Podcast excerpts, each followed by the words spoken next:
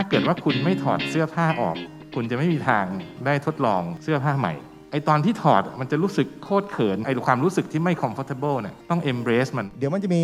radar screen ในองค์กรเนี่ยพอมองเห็นว่าเราพอทำอะไรได้นะ HR ปัจจุบันและอนาคตนะ จะเป็นคือสสติติขององค์กร หรือสติของ CEO เพราะความสำเร็จขององค์กรเนี่ยมันอยู่กับคนทั้งนั้นเลย part หนึ่ง job ของหัวหน้าเนี่ยนอกเหนือจากแก้ปัญหาให้ลูกน้องแล้วเนี่ยต้องโค้ชมันด้วยนะ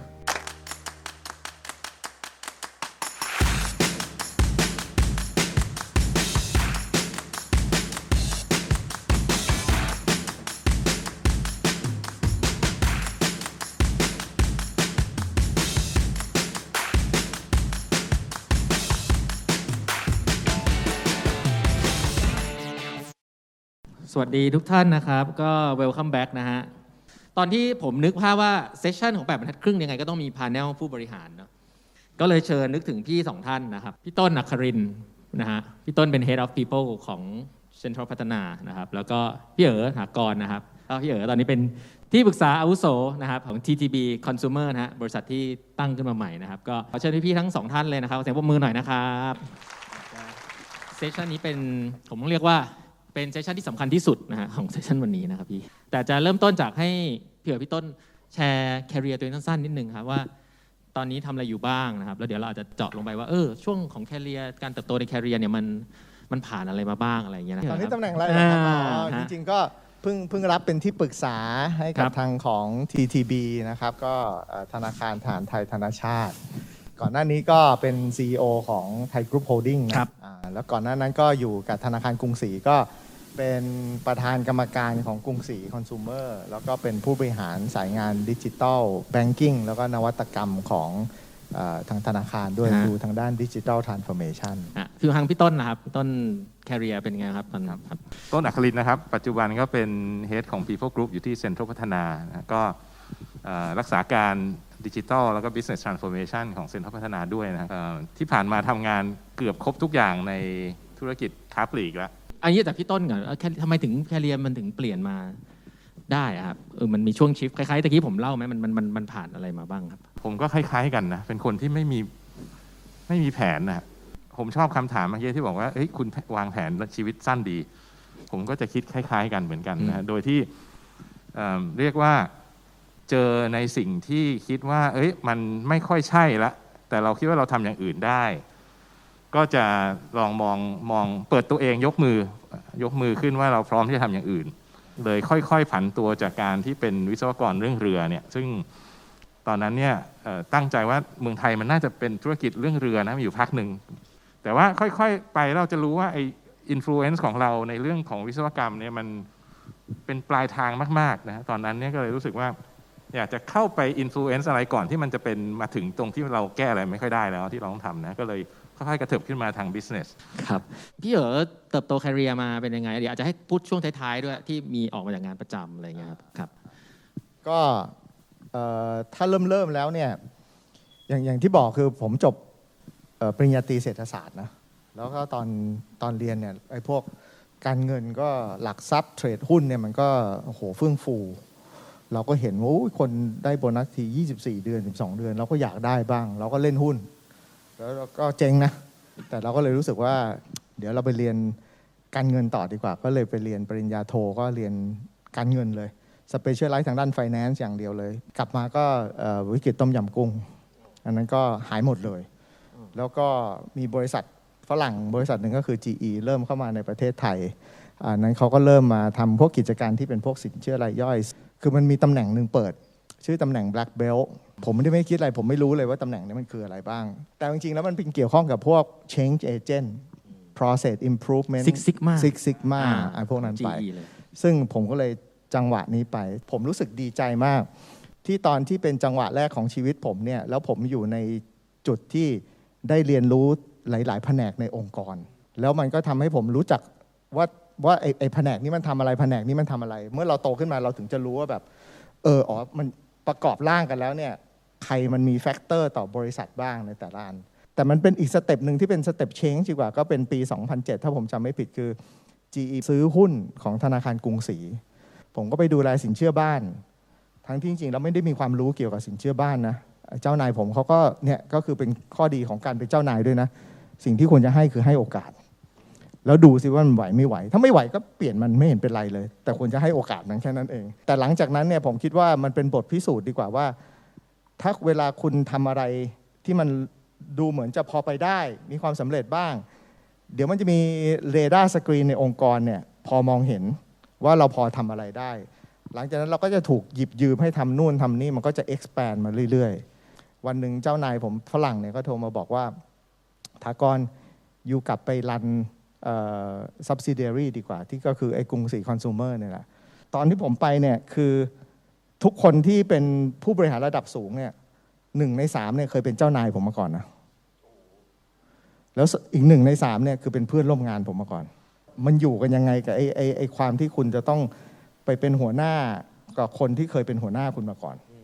แล้วเป็นหัวหน้าเพื่อนคุณ แต่ก็ผ่านมาได้นะ ก็ยังเป็น CEO มาได้ 10 ปีนะ แสดงว่ามันก็จะต้องมีสูตรสำเร็จบางสิ่งบางอย่างที่สามารถแชร์ได้ ของพี่ต้นในcareer เนี่ยมีตรงไหนที่แบบคือ shift ไป HR ยังไงครับ อันนี้แต่เล่าเล่าเลยได้ไหมครับว่า โดยจังหวะบังเอิญตอนนั้นกลับมาเมืองไทยครับผมครับเป็นทำงานเป็น consult อยู่สิงคโปร์งานมันเยอะมาก แล้วก็เพิ่งลูกเพิ่งคลอดที่สิงคโปร์แล้วคิดดูแล้วว่าถ้าอยู่กันสามคนพ่อแม่ลูกเนี่ยไม่รอดแน่ เพราะว่าบ้านแตกนะ ก็เลยกลับเมืองไทยพอกลับเมืองไทยตอนนั้นเนี่ยเขาให้เข้าไปโครงการที่เรียกเป็น talent ของที่เซ็นทรัลตอนนั้นก็รู้สึกว่าเออดี เหมือนกับให้โอกาสแล้วก็ส่งเสริมให้เราได้ทดลองทำอะไร แต่ทำไปสักพักรู้สึกว่าเฮ้ยเรามีไอเดียที่อยากจะทำมันน่าจะทำอย่างนู้นอย่างนี้สิกับเรื่องที่เป็น talent แล้วพอดีพี่ที่ทำเรื่องโครงการนี้แกจะ early retire ผมก็มองซ้ายมองขวาว่าเฮ้ยมันมีเรื่องนี้น่าทำก็เลยยกมือบอกว่าผมเข้าไปทำให้ไหมโดยที่ตอนนั้นไม่ทันได้คิดนะว่าเฮ้ย อาชีพมันจะเกิดอะไรขึ้นกับคุณ ถ้าทำไม่ได้เป็นยังไง เราก็กลับมานั่งคิดนี่เออจริง ไม่เคยไม่เคยคิดอะแต่ก็สุดท้ายเขาก็ให้เราทำก็เลยเป็นจุดเริ่มต้นที่เริ่มเข้าไปทำเรื่องเรื่องเรื่อง HR คือทำเรื่อง talent เรื่องดูแลคนเนี่ยผมคิดว่าเป็นจุดเริ่มต้นเลยของการทำอะไรหลาย ๆ อย่างในโลกยุคนี้ครับพี่มองว่า HR ยุคก่อนหน้านี้สักสิบยี่สิบปีกับมองไปข้างหน้าเนี่ยต้องมีอะไรต่างกันบ้างครับ ผมว่าปัจจุบันเองก็ยังต้องเปลี่ยน แต่ว่าผมว่าตอนนี้คนเริ่ม aware แล้วอืมว่า HR นี่ไม่ใช่งานที่ส่งส่งคนที่เฮ้ยไม่รู้จะให้ไปทำอะไรดีให้ไปทำ HR เออตอนนี้นะคือเมื่อก่อนเนี่ยเป็นคนที่เรียกว่า processing นะเป็นคนช่วยช่วยดูแลให้ basic มันได้อืมเรื่องเรื่องข้อมูลครบถ้วนถูกกฎหมายครับแฟร์ใช่ไหมไม่มีการเอาเปรียบแบบที่มันผิดศีลธรรมอะไรพวกเนี้ยให้ให้มันชัวร์แต่ตอนนี้เนี่ย HR เป็นเป็นเหมือนกับเป็นสตินะ HR ปัจจุบันและอนาคตนะจะเป็น HR คือสติสติของ ขององค์กรหรือสติของ CEO มันจะต่างกับงานอื่นที่เป็นงานที่ผมเอาคุณเข้ามาเพื่อคุณทำเรื่องนี้ ให้ผมผมเพราะว่าผมอาจจะไม่ถนัด แต่คนที่เป็น HR ที่ดีเนี่ยมันเหมือนกับต้องมาเป็นคนที่ช่วย CEO คิดแล้ว CEO ต้องทำเพราะว่าจริง ๆ แล้ว HR ผมว่าที่ดีที่สุดมันคือคนที่เป็นผู้บังคับบัญชาหรือหัวหน้าทีมเนี่ยเป็นคนทำให้มันเกิด ก็ดังนั้นเนี่ย HR ที่มองไปข้างหน้าจะต้องเป็นคนที่สามารถเล่นบทบาทแบบนี้ได้ และ CEO ก็ต้องใช้ HR แบบนี้ให้เป็นซีโอก็ต้องใช้ HR แบบนี้ด้วยถูกพี่เอ๋มองไงครับ เมื่อกี้คุยกับพี่ต้นนอกรอบมันคือว่า จริง ๆ แล้วถ้าไม่ได้เป็น CEO นี่ไม่รู้เลยนะ ว่าจริง ๆ แล้วซ้ายขวาของ CEO เนี่ยหนึ่งในนั้นต้องเป็น HR และแต่ในหลายองค์กรเนี่ยเรา undermine เอ่องาน HR ไปนิดหนึ่งเพราะเราจะมองเขาเป็น administrative อืมแต่จริงๆแล้วเนี่ยแผนกนี้มันเป็นแผนก strategic อย่างมาก เพราะความสำเร็จขององค์กรเนี่ยมันอยู่กับคนทั้งนั้นเลย แล้วถ้าถามว่าแบบว่าในอนาคตมันเป็นยังไงเนี่ยจริง ๆ แล้วใน HR มันมีหลายฟังก์ชัน แต่อันนึงเนี่ยที่จะต้องใช้เวลากับมัน แล้วก็ใช้ทรัพยากรกับมันเนี่ยคือคือเรื่องของ recruit กับ training and development เพราะนั้น recruit เนี่ยมันเป็นหัวใจในการที่จะทำยังไงที่เราจะได้คนที่มันเก่งแล้วเหมาะกับองค์กรด้วย ซึ่งอันนี้ผมคิดว่ามิติของ HR ในอนาคตในความรู้สึกของผมนะ recruit ต้องแม่น training development เนี่ยนั่นคือจะทำให้องค์คนในองค์กรมันมี productivity and efficiency continue ต่อไปได้ อันนี้ต้องเป็นเงินที่ใส่ลงไปเยอะพอสมควรเหมือนกันครับ เช่นเดียวกันครับ เราพูดถึง next chapter นะคืออดีตและอนาคตเวลา recruit เงี้ยทัศนคติอะไรครับที่เราต้องเริ่มมี แล้วเราควรจะพัฒนาขึ้นไปให้มันมีครับอันในมุมมองของพี่ผมว่าอย่างเนี้ยทักษะอย่างเจ้าต้องเนี่ยฮะคือเป็นคนที่กล้าทดลองอะเป็นเรื่องที่สำคัญที่สุด คือคนที่บอกว่าเฮ้ย ผมกล้ากล้าที่จะไปไฟน์เอาอะกล้าที่จะไปลอง ต้องมีความรู้สึกว่าเฮ้ยไม่ต้องไม่ต้องมีใครมาสอนทุกอย่างฮะก่อนที่จะกล้าเริ่มรับรับงานใหม่ ๆ หรือกล้าที่จะทดลองทำครับเอาจริง ๆ เมื่อก่อนเนี่ยพี่คิดว่าไอ้ไดอะล็อกแบบนี้ไม่ค่อยได้พูดกันอืมดีกว่าอืมถ้าถามพี่ว่าทัศนคติที่พยายามจะต้องหาให้เจอให้ได้ก่อน แล้วมันเป็นใครทีเรียหนึ่งจริงๆเนี่ยต้องต้องเป็นใครทีเรียในการคัดสรรคนนะ ต้องสามารถดูให้ออกว่าเขาเป็นคนทัศนคติที่ดีหรือเปล่า คือเขามี positive thinking หรือเปล่า เพราะว่าถ้าคนที่เก่งแต่ positive thinking มันไม่ค่อยดีเนี่ย เอาเข้ามาแล้วเนี่ยแม่งจะจะมีปัญหามากกว่าจะมีประโยชน์นะ แต่ถ้าอยู่โอเคด้วยเก่งด้วยแล้วทัศนคติที่ดีด้วยเนี่ย โอ้โห แม่งไปขนาดนี้เลยนะ แต่ต่อให้ไม่เก่งมาก แต่ทัศนคติที่ดีในความหมายคือว่าแบบ positive ปรับปรุงได้มี empathy นู่นนี่นั่นเนี่ย คนที่ทัศนคติดีเนี่ย เขาจะสามารถมี development change ได้ดีกว่าอีกคนที่มัน negative นะ อันนี้อันนี้คือ psychology มันเป็นลักษณะนั้น ฉะนั้นถ้าเราสามารถที่จะ recruit คนที่เก่งและทัศนคติดี โอ้โห องค์กรนั้นแม่งชูดเลย ผมว่ามันมีสกิลอีกตัวหนึ่งนะ ที่เอ่อเราอาจจะสอนกันไม่ค่อยเยอะมากแล้วทำได้ไม่ค่อยดีคือ coaching เพราะไอ้ตรงเนี้ยมันจะเป็นตัว differentiate ของคนที่แบบเป็นหัวหน้า part หนึ่ง job ของหัวหน้าเนี่ยนอกเหนือจากแก้ปัญหาให้ลูกน้องแล้วเนี่ย ต้องโค้ชมันด้วยนะอืมซึ่งโค้ชเนี่ยมันไม่ใช่ทุกคนมันเป็นได้นะฮะไออันนี้ก็ในความรู้สึกพี่นะไอ skill ลักษณะพวกนี้อาจจะมีความจำเป็นมากกว่าพวก hard skill ซะด้วยซ้ำไป ครับเห็นเห็นด้วยอย่างยิ่งฮะคือยี่คำว่าโค้ชสำหรับมุมมองของพี่ต้นโอเคเป็นไงครับมันมันต่างกับคำว่าเมนทอร์สอนงานอ่าถูกถูกหรือหรือยังไงฮะผมว่ามันมันมันจะเป็นมีอยู่สองอย่างที่ไปฮะคู่กัน อันที่หนึ่งคือ asking question ให้เป็นอืมนะการการถามคำถาม และอันที่สองคือการตั้งใจ active listening สองอันนี้แหละ ถ้าเอามาประกอบกันดีๆ มันคือ coaching skill ซึ่งไอ้สองอันนี้เนี่ยฮะมันจะเป็นเรียกว่าเป็นจุดบอดของผู้บริหารทั้งสองด้านเลยอืมต่างกันนิดนึงตรงตรงที่ไอ้ทักษะการถามคำถามของโคชชิ่งเนี่ยจะเป็นการถามคำถามปลายเปิด ถามเพื่อให้เขาคิดอืม นะฮะเราก็ดึงดึงเอาคำตอบที่มักจะอยู่ข้างในแล้ว แต่เขาสับสนปนเปกันอยู่อืมขุ่นอยู่นะให้มันให้มันค่อย ๆ ตกตะกอนที่ผู้บริหารก็มักจะจุดบอด เพราะว่าผู้บริหารจะพยายามหาคำตอบอืมที่ฟังแล้วคุ้นๆอยู่แล้ว แล้วพอเจอปุ๊บจะเขาจะเริ่มสวนแล้วว่าเฮ้ยมันเป็นเรื่องนี้ใช่ไหมแล้วก็จะรีบสรุปแล้วเพราะไม่มีเวลาสองอันเนี้ยพอเจอจุดบอดสองอันนี้ก็เลยกลายว่า coaching เนี่ยไปสอนตอนหลังเนี่ยยากมาก เพราะว่าเขาถูก shape มาด้วยวิธีการทำงานแบบที่เอา speed ไว้ก่อนอะมาก่อนครับอันหนึ่งไอ้รูปแบบโค้ชเนี่ยมันไม่ได้ถูกสอนกันนะฮะหรือตอนที่มันสอนเราเนี่ยมันก็เป็น academic มากอืมเอ่อเราอ่านหนังสือเล่มเดียวกันอืมไอ้ trillion dollar coach อ่เนี่ยมันมีอันหนึ่งแล้วผมเอาไปใช้นะ ซึ่งเขาก็บอกว่าเวลาก่อนที่ you จะคุยหรืออะไรพวกเนี้ยคือให้ให้คุยเรื่องเหมือนแบบเรื่องส่วนตัวอ่าเรื่องครอบ small ครัว talk เรื่อง small talk ไอ้ตัวพวกนี้ไป อันเนี้ย มันเป็นทักษะของโค้ชรูปแบบหนึ่ง ใช่ ในการที่จะทำให้ทางนู้นเนี่ยเขาแบบ settle ลงเปิดใจ เปิดใจมากขึ้น เพราะการเป็นโค้ชเนี่ยมันไม่ต้องจะเป็นจะคุยแต่เรื่องงานนะ อืมครับ คือยิ่งเราไป deep กับไอ้เรื่องไอ้ inner circle ของเขาเรื่อง relationship เนี่ยเขาจะยิ่งเปิด พอเขาเปิดเนี่ย มันถึงจะโค้ชได้ง่ายขึ้น แต่ถ้าเราแบบโหไอ้อาคุยแต่เรื่องนายไอ้นี่ก็รู้แล้วว่าไล่เช็คกูแน่นอนเช็คบิล ไม่ได้โค้ชหรอกคือเช็คบิลกูแน่นอน เช็คบิลเช็คบิล แต่ถ้าเขามาถึงอืมปุ๊บแบบอ้าวลูกเป็นยังไงเรียนที่ไหนแล้วตอนเนี้ยแบบยอมเสียเวลานิดนึง 15-20 นาทีนะไอ้ตัวเนี้ยผมคิดว่าจริง ๆ แล้วมันเป็น psychology รูปแบบหนึ่งก็คือว่ามันแค่ให้คนคนนั้นเนี่ยเขาเปิด พอเขารู้รู้สึกว่าเรา empathy เราเข้าใจอะลูกเป็นยังไงบ้างพอสักพักเนี่ยเออเดือนที่แล้วทำงานไอ้ตัวพวกนี้มาอันนี้พี่ว่าดีนะ แต่ไอ้ตรงจุดเนี้ยพี่ว่าปรับปรุงได้ ก็เป็นสเต็ปเหมือนกันนะไอ้พวกเทคนิคเหล่านี้ผมคิดว่าสอนตั้งแต่เด็กๆเนี่ยดีที่สุดเลย ฮะเพราะว่าไปข้างไปข้างบนแล้ว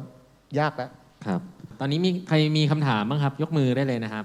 อยากถามพี่อย่างนี้ครับว่าในการที่พี่จะเลือก chapter ต่างๆ ในชีวิตนะครับ พี่มี criteria อะไรยังไงบ้างนะครับ แล้วพอเราเราเลือก next chapter แล้วเนี่ยเราจะรู้ได้ยังไงครับว่าเฮ้ย chapter เนี้ยมันไม่ใช่อย่าง next chapter ไม่ใช่นะครับ แล้วก็อยากจะขอคำแนะนำครับว่าสำหรับผมที่เพิ่งเริ่มอ่า next chapter ใหม่เนี่ยครับ ผมควรทำอย่างไรบ้างในฐานะที่เป็น mid career หรือ mid management อะไรอย่างเงี้ยครับ คืออันดับแรกเนี่ยเอ่อใช้ประสบการณ์ของผมเนี่ยเป็นเบนช์มาร์กได้ไม่ค่อยดีสักเท่าไหร่ แต่ต้องถามตัวเราเองก่อนนะว่า แต่ละครั้งก่อนที่เราอยากจะเปลี่ยนแชปเตอร์เนี่ย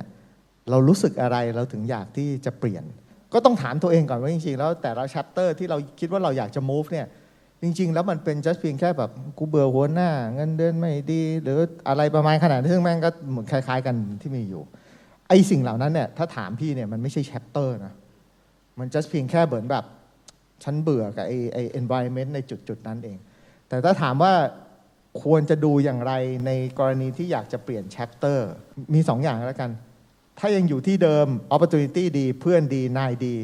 ผมมองไม่เห็น reason ที่คุณจะย้าย แต่ถ้าสิ่งเหล่านี้ all combination เนี่ยมันไม่ใช่เนี่ย อันนั้นเป็น decision ที่คุณสามารถไปได้ที่ไปต่อ ถ้า happy อันนั้น continue ต่อ ถ้าไม่ happy ต้องถามว่าแบบไปที่ใหม่แล้ว มันตอบคำถามเราได้จริงหรือเปล่า แล้วตอนพี่ต้นเปลี่ยนแคเรียตอนนั้นคิดอะไรครับ กลัวไหมฮะ หรือยังไงฮะ ขอโยงไปที่ต้องตอบฮะ คำถามก่อนหน้านี้ด้วย ครับชอบตรงที่ว่าไม่ชอบแล้วเปลี่ยนใช่ไหมซึ่งอันนั้นผมอืม ผมว่ามัน refreshing ดี แต่ผมว่ามีบางคนเพราะผมก็ struggle นะ มันก็จะมีคนบอกว่าคุณไม่ชอบจริงหรือว่าคุณยังไม่ได้ทนพอที่จะอืมถึงผ่านอืมจุดที่มันอืมจะชอบอะไรเงี้ย โดยเฉพาะยิ่งคนที่มีศักยภาพคนที่เก่งอะเขาจะเนื่องจากว่าเขาทำได้หลายอย่างอะบางทีมันจะมันจะไม่ชัวร์ไงว่าเอ๊ะอันนี้ก็ผมก็ทำได้ อันนั้นผมก็ทำได้ ผมชอบหรือเปล่าวะลองถามตัวเองแบบมีบทสนทนากับตัวเองที่ที่ซื่อสัตย์นะนะว่าเราได้เราได้พยายามทุกวิถีทาง ที่จะเอาชนะไอ้ปัญหาที่เราไม่ชอบนั้นแล้วหรือยัง ถ้าบอกว่าครับถ้าถึงจุดที่เราซื่อสัตย์กับตัวเองแล้วบอกว่าเฮ้ยผมได้ทำได้เปลี่ยนทุกอย่างที่ตัวเองเปลี่ยนได้แล้วนะแล้วดูแล้วมันยังไม่ใช่ว่ะ เปลี่ยนเลย เงินน้อยลงก็เปลี่ยนครับคำถามครับมีคำถามเพิ่มเติมใครยกยกมือได้เลยนะครับก็ขออนุญาตถามพี่ต้นนะนะครับพอดีชอบชอบประเด็นที่พี่เอ๋อพูดอะว่า skill บางอย่างที่มันจะต้อง change นะฮะอย่างตอนนี้มันต้อง change เยอะที่พี่เอ๋อบอกเนี่ย coaching นะจริงๆทำมันตอนเด็กๆอะดี มันโตแล้วมันยากอย่างเงี้ย แต่จริงๆ บางทีมันก็เป็นไฟต์บังคับอะอย่างผม N ลบหนึ่งอย่างเงี้ยมันก็ต้องสุดท้ายมันก็จะต้องไป change N ลบสองหรือ N ลบสามซึ่งอาจจะมี skill ที่พี่ต้นบอกนะ interrogate มาทั้งชีวิตอย่างเงี้ยอยากถามเทคนิคนิดนึงว่าถ้า ถ้าเราก็จะเป็นต้องที่จะต้องไปทำในระดับ ที่เรียกว่าเขาก็มีของเก่ามาเยอะอย่างเงี้ยฮะมันจะมีเทคนิคอะไรบ้างนะครับขอบคุณครับหมายหมายถึงไปไปสร้าง skill นี้ให้กับผู้บริหารใช่ผมมันจะเสริมอีกมุมหนึ่ง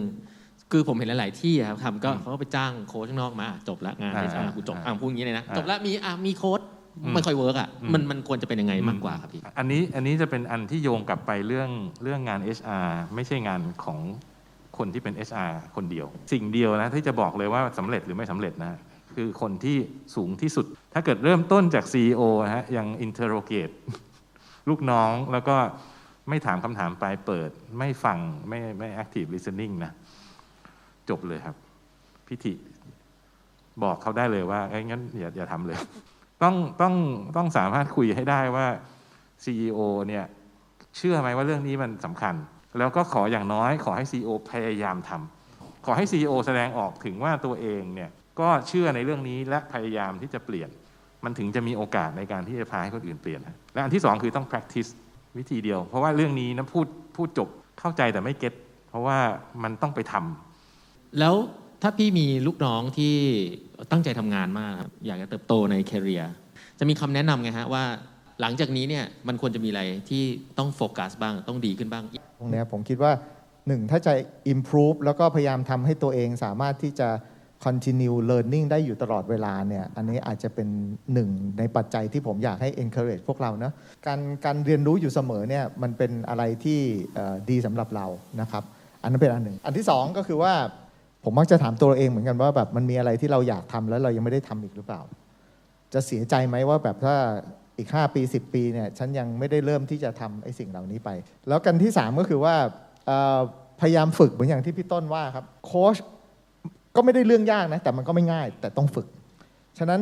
การเป็นคนแบบ positive thinking มี empathy หรืออะไรพวกนี้จริง ๆ แล้วคิดได้แต่ถ้าไม่ลงมือทำเนี่ยมันก็ไม่เกิดผลแค่นั้นเอง ฉะนั้น สิ่งที่ดีที่สุดก็คือว่า ถ้ารู้ว่าเราอยากจะทำอะไร รู้ว่าเราควรจะ improve อะไร สิ่งที่ดีที่สุดคือแค่ลงมือทำแค่นั้นเองครับ เห็นด้วยอย่างยิ่งเรื่องการเรียนรู้นะผมจะมีวิธีคิดอันหนึงสิทธิ์ไว้เสมอเลยก็คือว่า เวลาที่เราจะได้ทดลองทำและเรียนรู้เนี่ยครับมันจะเป็นจุดที่ที่เราเราเราเราจะรู้สึกไม่ comfortable มาก ๆ จะต้อง force ตัวเองว่ามันจะต้องมีเป็นระยะระยะที่ force ให้ตัวเองออกไปทำอะไรที่มันไม่ comfortable อยากให้คิดอย่างนี้ครับมันเหมือนกับมันเหมือนกับเราไปลองเสื้อผ้าใหม่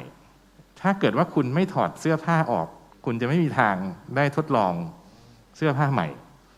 ไอตอนที่ถอดมันจะรู้สึกโคตรเขินใช่ไหมมันจะไอความรู้สึกที่ไม่ comfortable เนี่ยต้อง embrace มันว่ามันต้องเกิดขึ้นนะไม่งั้นเราจะไม่มีทางรู้เลยว่าไอ้ทักษะใหม่ๆ ที่เราเรียนมามันใช้งานได้จริงหรือไม่จริง อย่าหนีมันจนเกินไปจนกระทั่งเราอยู่ในคอมฟอร์ทโซนเนี่ยเราจะไม่มีทางได้เรียนรู้อะไรใหม่ๆ โอเค วันนี้ขอบคุณพี่ต้นกับพี่เอ๋มากๆนะครับขอเสียงปรบมือด้วยนะครับขอเสียงปรบมือด้วยนะครับ